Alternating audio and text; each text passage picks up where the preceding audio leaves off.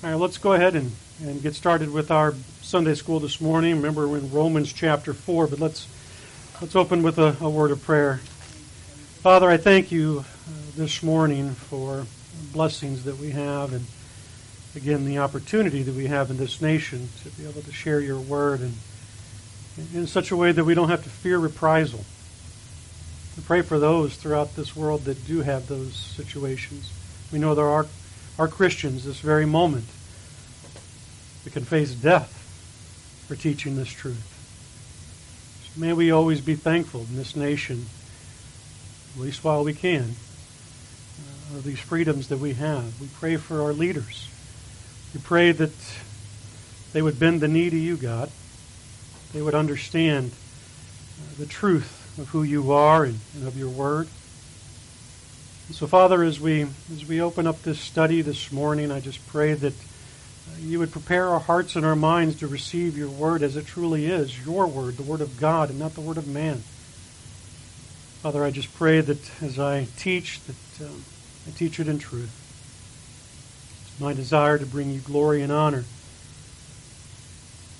And Father, that we can share the truth of salvation regarding Jesus Christ with all. I pray this all in his name. Amen. All right, Romans chapter 4. We, we left off in verse 13. And if you recall, the last, uh, well, this chapter in particular, Paul has been dealing with justification uh, by faith without works, again, which is a new concept on the table.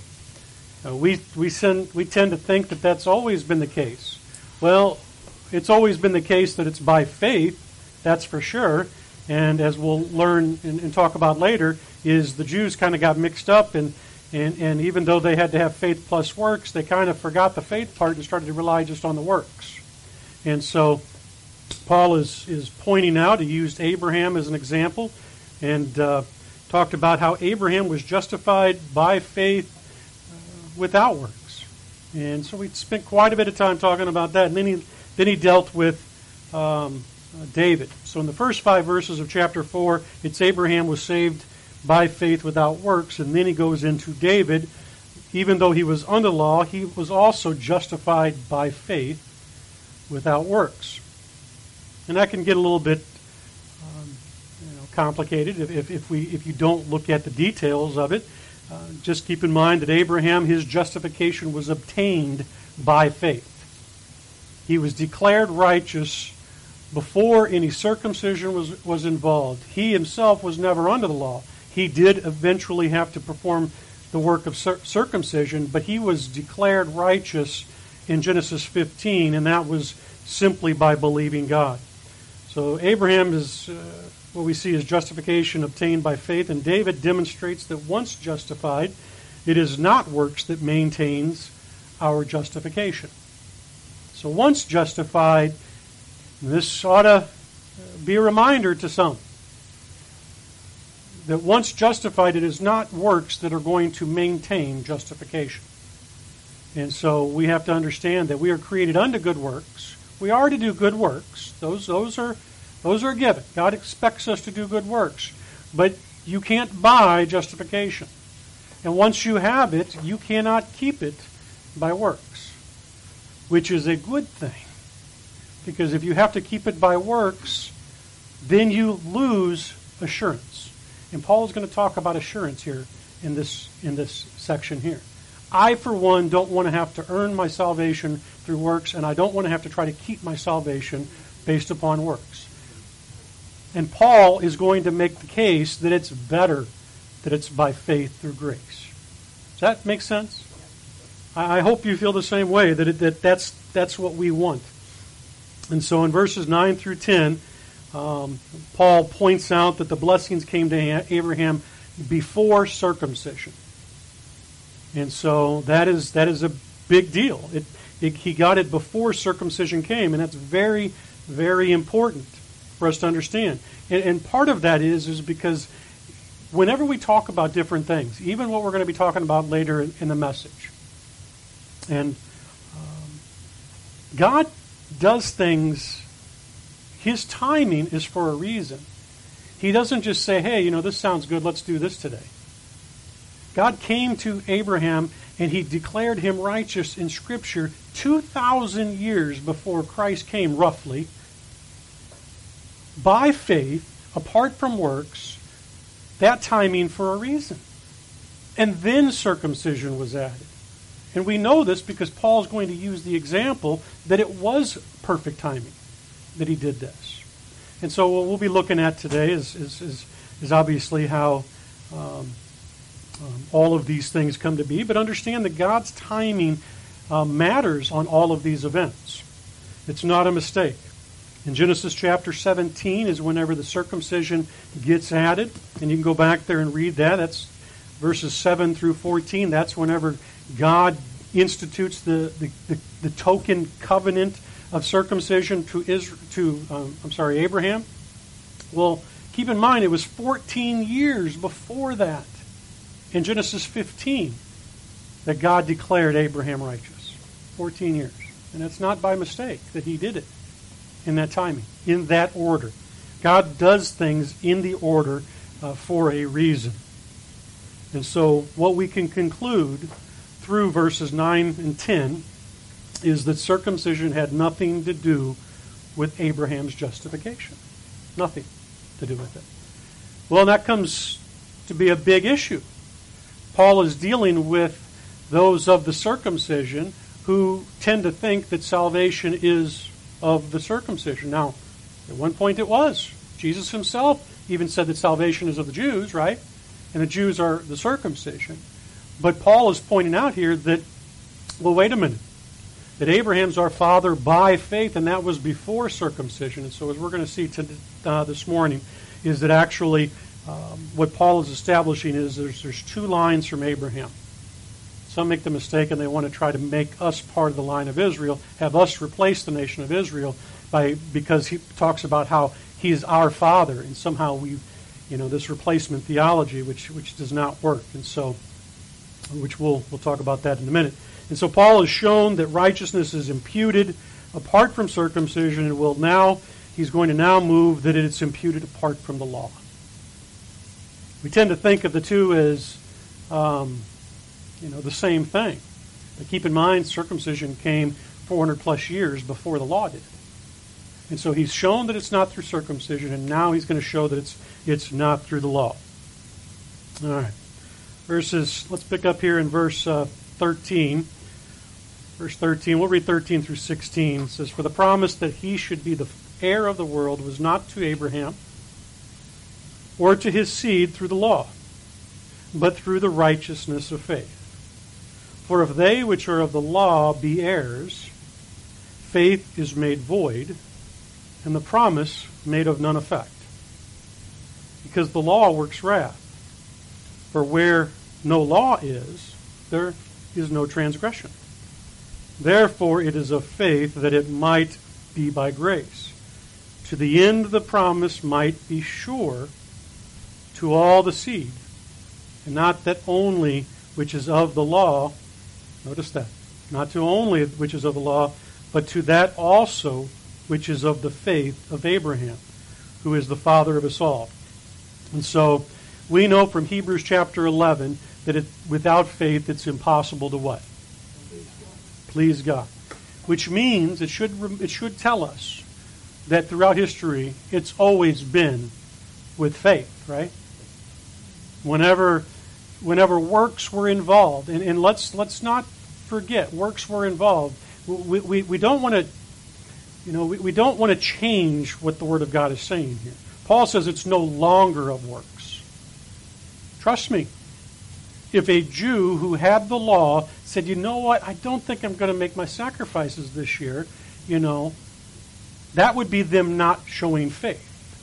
They had to do the works. And so, whenever God said you had to do something, you had to do it.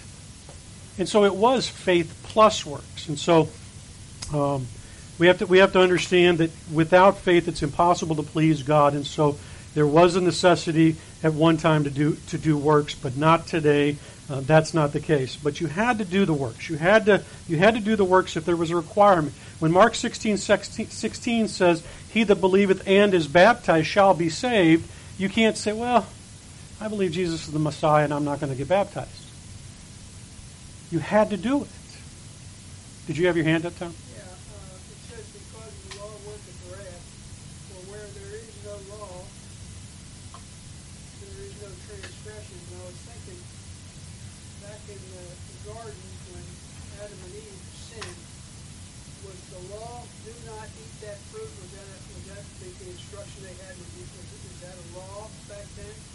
Yeah, but keep in mind Paul's context here is is the the, the Mosaic law.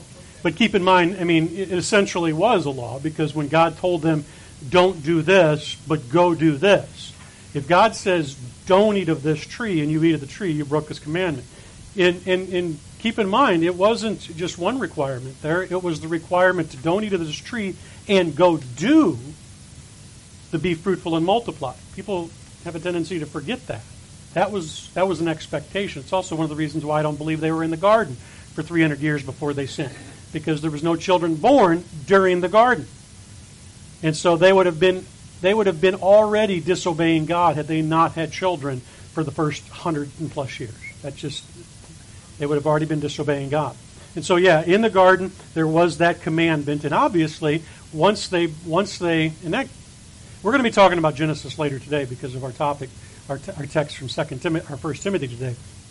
And, and so, uh, just keep in mind that uh, whenever uh, whenever Adam uh, when Adam sinned, Adam's the one that brought sin in the world. When you look at the picture of what's actually took took place there, um, Eve Eve was the one who was deceived. Satan came to her and she was deceived, but Adam willfully did what he did. It was an act of rebellion.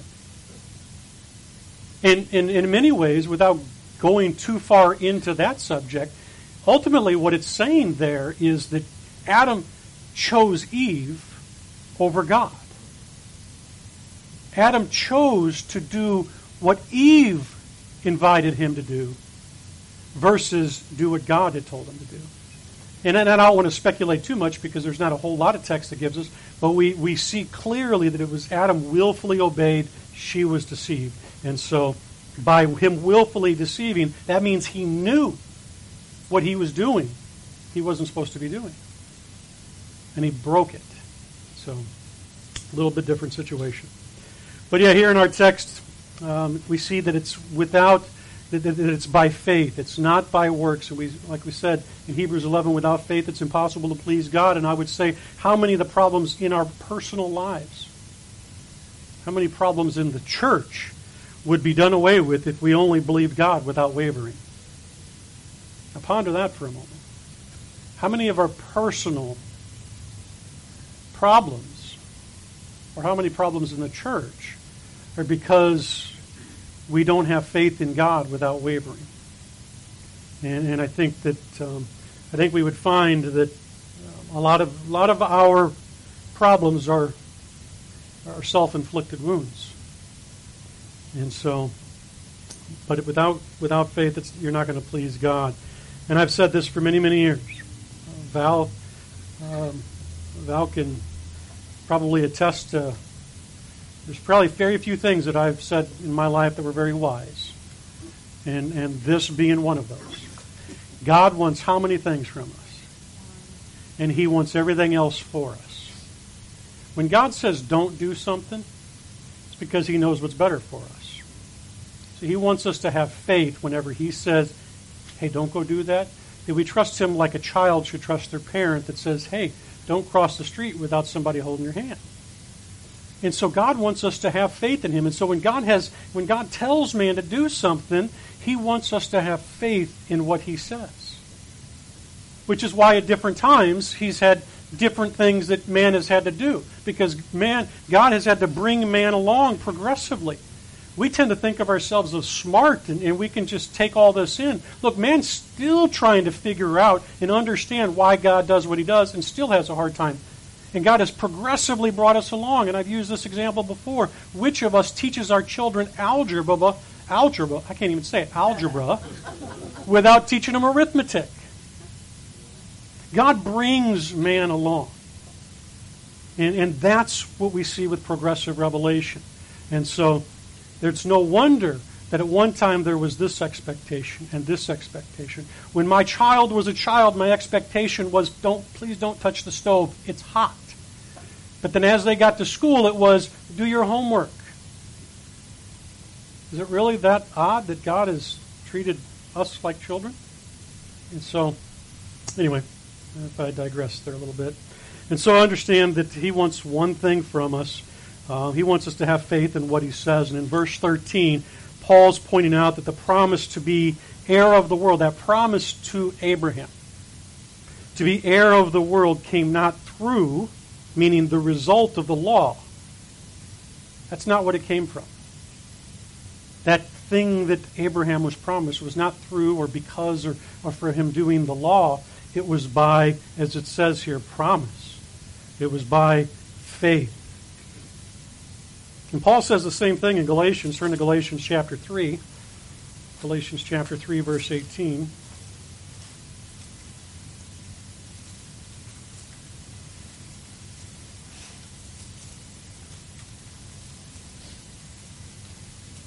Galatians chapter 3, verse 18. And, and, and again, if you have trouble remembering Scripture, sometimes I have remembering, remembering Scripture. One thing to remember whenever, when Paul's talking about the law and how you shouldn't be trying to follow law, remember the book of Galatians. Remember what Paul says to Galatians, Oh, ye foolish Galatians, who has bewitched you. Remember that. Paul deals with the law in a great detail in the book of Galatians. So usually, if you're thinking of something as it relates to the law, you can probably find it in Galatians. Galatians 3:18 he says, "For if the inheritance be of the law, it's no more a promise. But God gave it to Abraham by promise."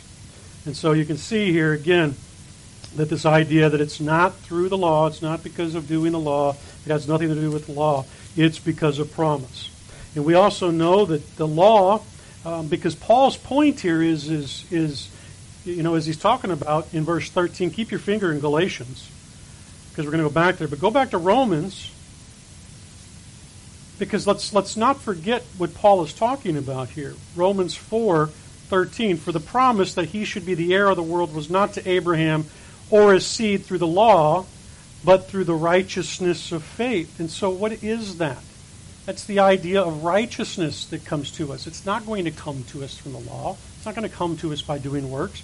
And look at Galatians uh, chapter 3, verses 10 through 12. Galatians 3:10 through 12. For as many as of the works of the law are under the curse. That does not sound like a good thing to me. For it's written, Cursed is everyone that continueth not in all things which are written in the book of the law and to do them. This is why James talks about the fact that that if you if you break one law, if you don't do the whole law, you're guilty of the whole thing. This is why Jesus talked about this, the whole thing. Because if you're under the law, the Mosaic law, you're also under the curse of the law. Verse 11, but that no man is justified by the law in his sight or in the sight of God. He says it's evident. For the just shall live by faith. And that's an Old Testament Scripture reference. And the law is not of faith, but the man that doeth them shall live in them. And so, again, the law can't justify. The only thing the law can do is what? Condemn. It's the only thing the law can do. We've got an attorney in the house, and you go to court. You're not a criminal attorney. Ever, you ever a criminal attorney? Fence or whatever? All right, so he, he can speak to this somebody goes to court and they're accused of the crime, you know, they can be declared guilty or not guilty, but but they're there to be brought up on a charge of guilt. The law can only declare you guilty. And so, you know, it's it's the purpose of the law is to not for people to come before the judge and say, you know, hey, declare me innocent. The, the, the law, going before the judge, is to declare you guilty. That's what it's for. Does that make sense?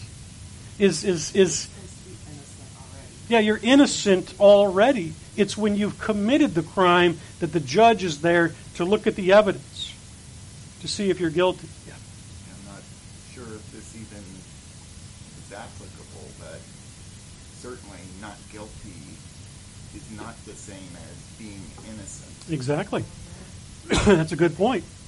And so, yeah, I mean, keep in mind the law is made um, for, you know, declaring somebody guilty. That's what it's that's what it's about.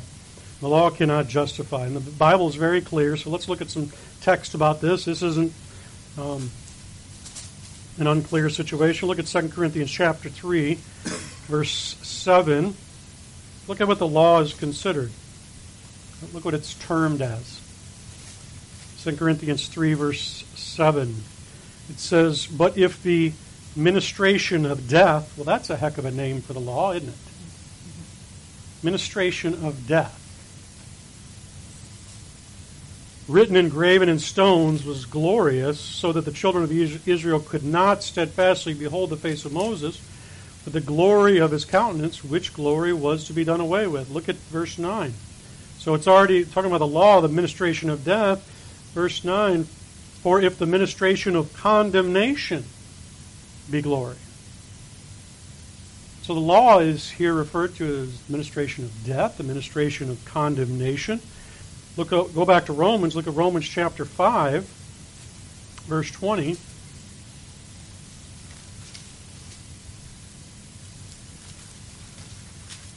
says, Moreover, the law entered that the offense might abound. But where sin abounded, grace did much more abound. So you can see this, that the law was added for a reason. And here we see that the offense might abound. Look at Romans chapter 3. We've already been over Romans chapter 3, verse 19. Now we know that whatsoever things the law say, that saith to them are under the law. Why? That, it, that every mouth may be stopped, and all the world may become guilty before God. And so, does Paul say that the, the law is bad? No, the law is not bad. But the fact of the matter is, is man's not going to keep the law, and so the law con- condemns man. It doesn't justify man. And again, unfortunately, Israel lost sight of the fact, and they began to have faith in their heritage through Moses, in the law, and even through the circumcision through Abraham. And they lost sight of the fact that works don't save. You have to have the faith. So, was you going to say something? Okay. And so, it was Israel's faith in God to do what He said, the law, that saved them. And so when God tells, and I've used it before, when God tells Noah build a boat, Noah better build a boat. When God tells Abraham to get circumcised, or or everyone else after him is going to be cut off, well then he better do it. And when God tells um, the children of Israel, once they accept the, the, the covenant situation uh, under the law, when God says that you had better do this, well, they had better do that. But it was the faith, it was not the work itself that did it. By continuing in the law, Israel um, was failing. Israel again had lost fact of the faith itself. By continuing in the law, they set out to establish their own righteousness, which is exactly what Paul says in Romans 10. Turn with me to Romans 10:1.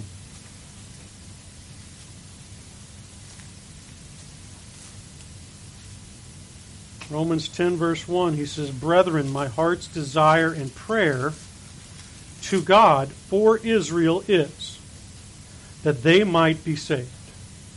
For I bear them record that they have a zeal of God, but not according to knowledge. For they, being ignorant of God's righteousness, and going about to establish their own righteousness, have not submitted themselves to the righteousness of God. Well, how did they go about to establish their own righteousness? By the law. And how do we know that? Because the very next verse, verse 4 For Christ is the end of the law for righteousness to everyone that believes. So Paul is clearly saying that the Jews, the problem, they had a zeal of God, but they were trying to establish whether they understood it or not, is not the point. The point is, is by them trying to continue in the law. God at one time acknowledged faith plus works, and right now God is not acknowledging works at all. It's faith only. And by, by continuing in the works and abandoning the faith that they were supposed to have, the faith in the one that was promised, that Messiah, by abandoning that, they're trying to establish their own righteousness. And so that's what Paul is talking about here in Romans chapter 4. They, they're trying to set out to establish their own righteousness. Men, and the truth of the matter is, is I don't know how many of you have come from a, a, a background where there's been at least some level of, of hinting that um, works are required to either gain or maintain salvation. You, you know exactly what I'm talking about, don't you, George? Because there are sprinkles and hints of that all over the church. And you hear me talk about it. Back there are offering plates. There are churches out there that teach that if you don't tithe, that you're breaking the law that you're, that you're required to tithe. That somehow that that somehow brings more grace upon you. No. God has shed abundantly his love upon the believer in a perfect sense. There are those that are going to teach that you have to do sacraments. Sacraments is the idea that you have to do something in order to get more of God's grace. Look, Paul has, has made it abundantly clear in Ephesians that that we're saved by grace through faith, and that not of yourselves. It's a gift of God, not of works. Why? That's right. And that's exactly what Israel found themselves caught up doing, boasting in their works. You see how God brought man along in this understanding? And so man continues even today to try to, through works, earn salvations or somehow prove themselves through their works. Look, we are to do good work for God. But not because He's going to love us more. Not because He's going to give us more grace or give us more blessing. It's because of what He's already done for us. That's why we do it. It's our reasonable service, is what Paul says. There's a huge difference what Paul, sa- what Paul says and what's, what's said in the Old Testament. Not that the Old Testament is wrong, it's just different. Justification. Justification is not for sale. God wants one thing faith. It's not for sale, and so it's a gift, and it's a gift to only those who believe. That's it. And, and that's a good thing. Verse 16 tells us the advantage of this. Verse 16 in Romans here 4 tells us the advantage of it being by faith and not by circumcision or the law. Notice what it says here. Romans 4, verse 16. It says, Therefore, it is of faith that it might be by grace. To the end, the promise might be sure to all the seed. Again, I, I hinted at this before already. If it's by work, then every single person is going to need to wonder if they've done enough works. I've talked to I've talked to enough people of different faith and different belief systems, whether it's Islam or, or, or others, and you you talk to them if they if they have assurance of salvation and they don't. They don't have an assurance of salvation, but you know what? Your God wants you to have assurance of salvation. Tim. Not only that, but combined with how much works you've done. It's, oh, I've sinned. How how further back has that taken me, and how much more then do mm-hmm. I uh, sure. do? So sin has it kind of nets it all out. Uh, uh, so you just have that constant thought pattern going through your head. Right. Yeah, and, and so you have that again. Um, you have that weighing on you. You know, ooh, did I do enough?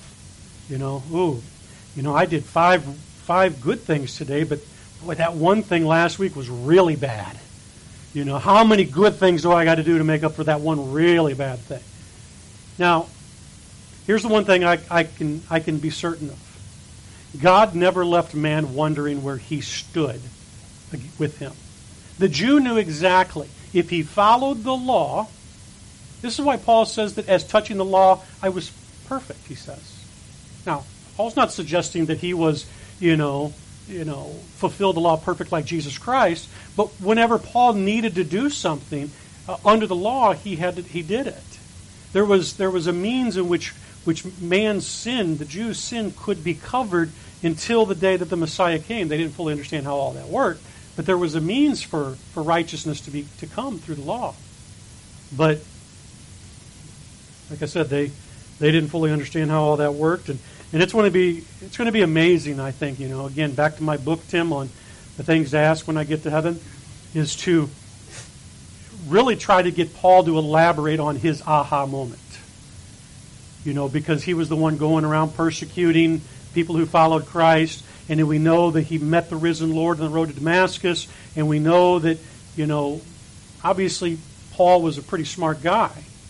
He, he went to the, you know, greatest teacher of the day, and, and um, was, was probably pretty smart, but then he spends three years in Arabia being taught by the Lord. And, and, and, and so even though Paul understood how all of these things came together, the law and righteousness, Abraham, and, and even Sarah versus um, uh, what was uh, Hagar. Thank you, Hagar. How all that stuff worked.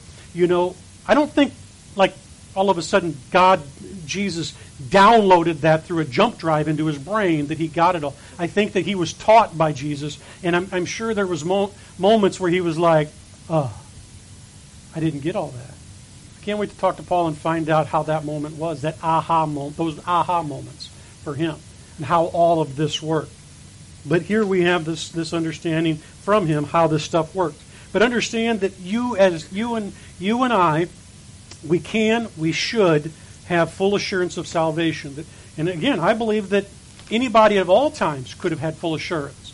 Whether that was in doing the law, whether that was following the command to, to repent and be baptized, whatever the case may be, you could have full assurance because I don't think God left man without a witness. I don't think God left a man in such a way where they had reason to doubt. If God said, you got to do it this way, that's what it was. Colossians chapter 2, verse 12 says, talking about the believer, buried with him in baptism. Baptism has to do with identification. Baptism is not about getting wet. Getting wet baptism is one type of baptism. There are many other types of baptism. Our baptism, according to 1 Corinthians chapter 12, is a spiritual baptism. We are baptized by the Holy Spirit into Christ. So we are identified with Christ. And guess what? If Christ is righteous, then, then that, that's how we put on his righteousness. And so, buried with him in baptism, wherein also you are risen with him through the faith of the operation of God who has raised him from the dead. And you, being dead in your sins, and the uncircumcision of your flesh hath he quickened, made alive. With him, having forgiven you some of your sins, or some of your trespasses. No, all. You've been forgiven all your trespasses, which means we can have full assurance of salvation. By faith, we have this. If you want to depend on the works or the law, you will never actually know.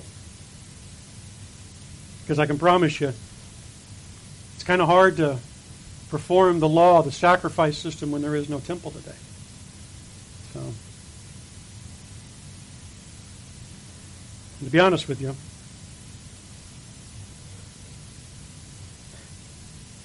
well, how am I going to go there? Go back to your text in Romans chapter 4. So here Paul is going to get into, and, and I probably spent way too much time on the preceding three verses. Um, Paul's going to talk about the father of many nations with Abraham. Now, this has caused a lot of confusion in the church because of, uh, you've heard the term of replacement theology.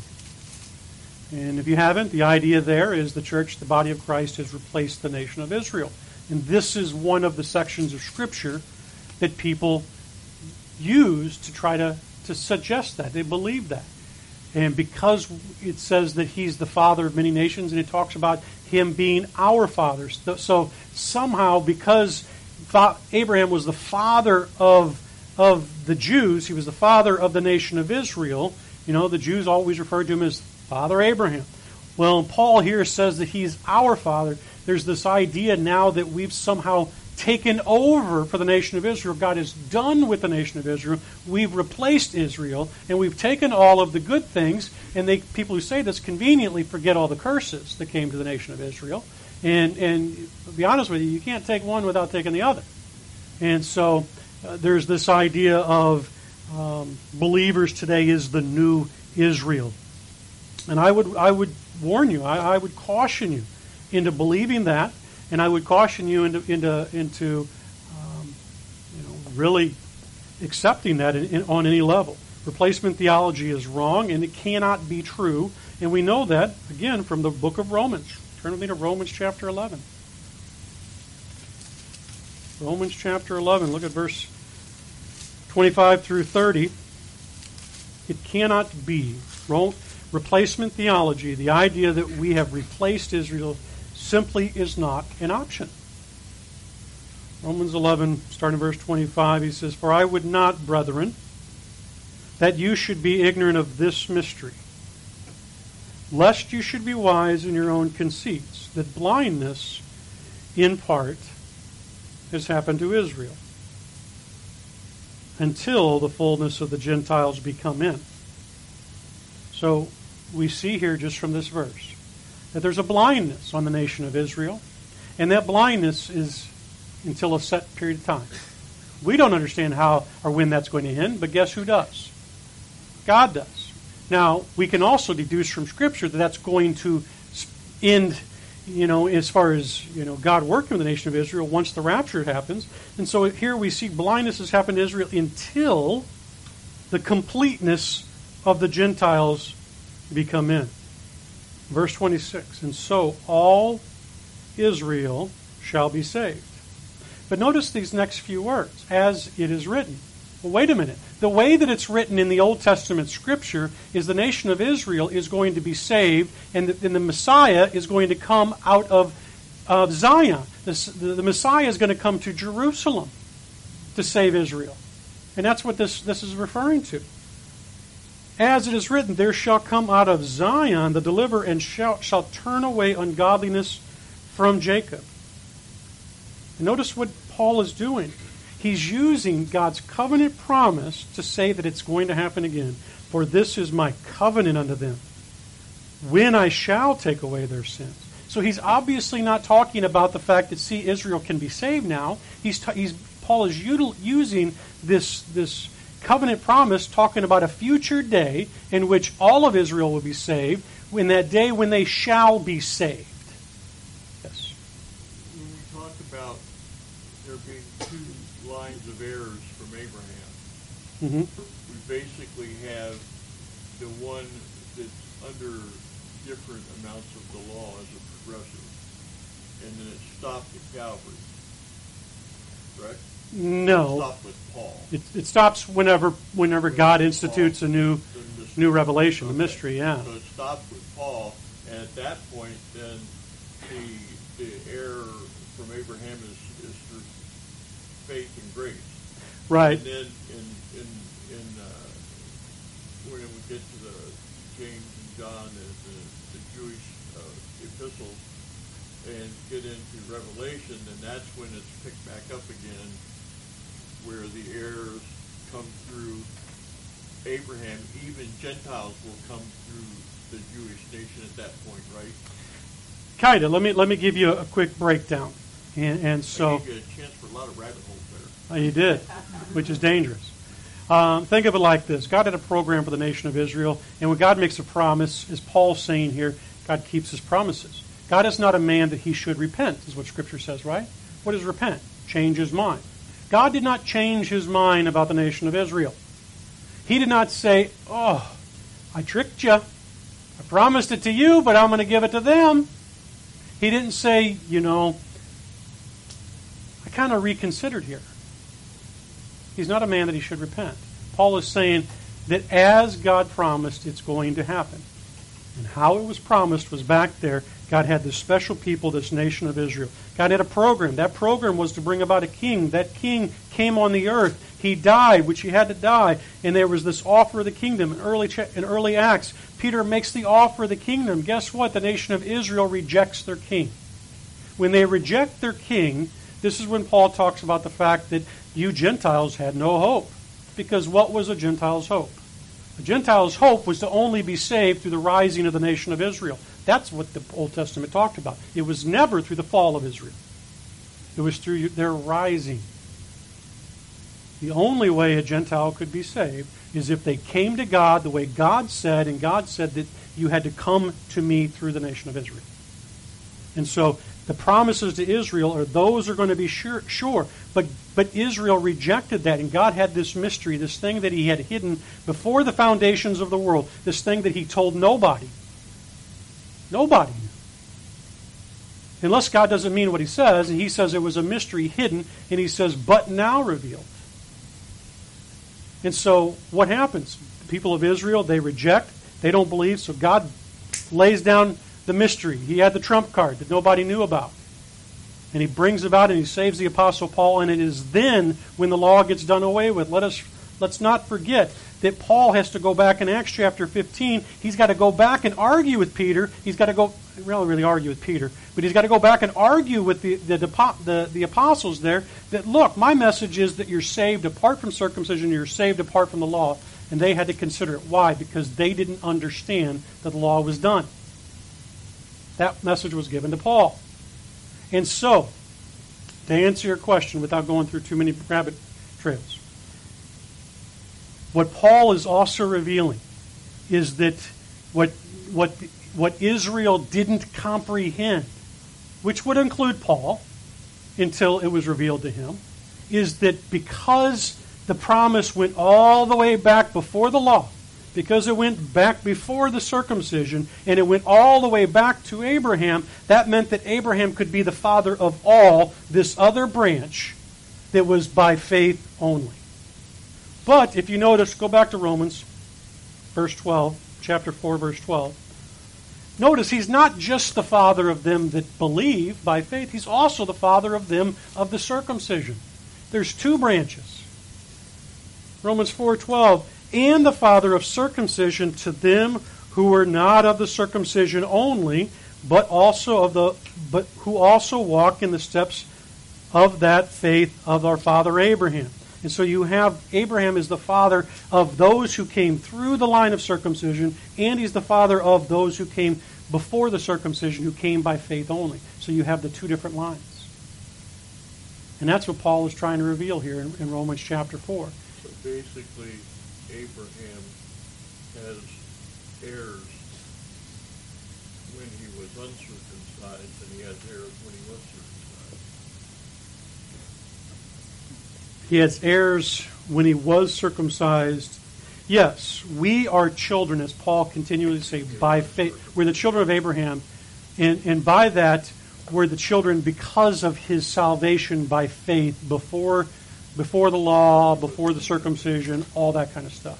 And so that is our connection to Abraham. That doesn't make us Israel, because guess what? Israel wasn't going yet. If our branch extended within that line that Israel's did, which was after circumcision, then we would be part of that group. But it's not. Paul takes us back to before that. And so our branch comes from, from even in before. my mind, it's much easier to understand that if you look at the if you look at it from the perspective that Abraham had children of of his faith only uncircumcision lifetime and of his and of his Well, that's exactly what I'm saying. out. Yeah, know. yeah, that's exactly what I'm saying. And so think of it literally as Abraham here, and you've got one branch that comes up here, Right. and that's that's by faith, and then later in Abraham's life, he has another branch that comes, and that's through circumcision. Keep in mind, he even had those after. You know, um, you had Ishmael. You know, you, you had those who then still didn't- weren't even part of the promise, Right. and they were part of the circumcision. They still weren't part of the promise. Val. It also just shows that God was never a respecter of persons. And that, you know, he always had a plan for everybody. Always had a plan for everybody. That's that's that's a great point. Um, go back to Romans real quick, verses 11, because I'll, I'll we'll pick up on the Romans and the fatherhood issue next week. But I do want to finish this point that it can't be replacement theology. We cannot have been grafted into Israel. That is that is not true, and that's not what that what Paul is talking about. This here, Romans 11, is talking about the nation of Israel. So, verse 28 is concerning the gospel. They, who is they? Israel are enemies for your sakes. But as touching the election, they are beloved for the Father's sake. Why? Why is that the case? I love I love these little when I was a kid I did not pay attention in language class. I hated language. You guys who, who remembers Conjunction Junction, that show? Schoolhouse Rock.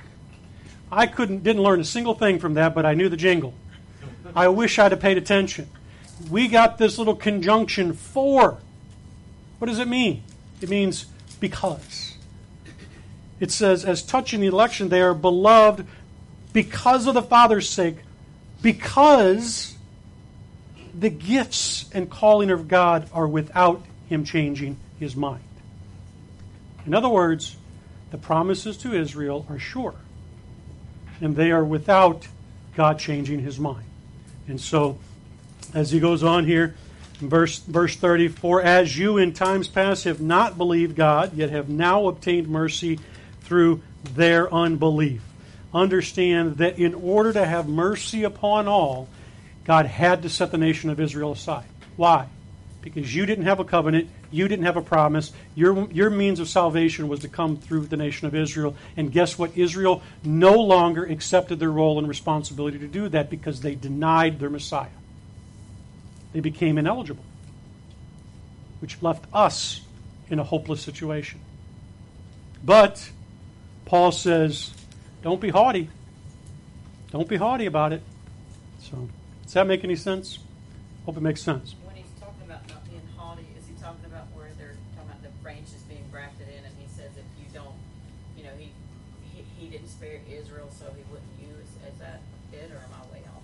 No, he's talking about the idea again. This I, I think again we even back then there was this idea that Israel was now lost and couldn't be saved. That Israel was no longer going to receive their promises, and, and I would imagine there was probably even some that thought that they that they couldn't be saved at all. Um, and I think that Paul is talking about the idea here that no, Israel will be saved, that Israel shall be saved because there's a promise. God made a covenant with the nation of Israel. And, and God, sometimes we, on this side of, of you know, of, of doctrine, we forget of all the times God specifically told the nation, I'm going to do this and you can count on it. I'll keep my word. He says it over and over and over that I'm going to do this. And so I think Paul is, Paul is driving home the point here that they're going to be saved and that we, as in Gentiles, we shouldn't, we shouldn't think of ourselves um, as though, you know, we've earned this, we deserve this. No, God had literally set, he, God literally put Israel in the same place the Gentiles were back in the Tower of Babel, and he concluded all in unbelief so that he could have mercy upon all. Hopefully that makes sense. Okay. We'll pick up, like I said, next week, talking a little bit more about the whole the aspect of, of uh, the father of many nations. Although I think we, we did a pretty good job of talking about that. But if you have any questions on that, we can we could talk about talk about that some more.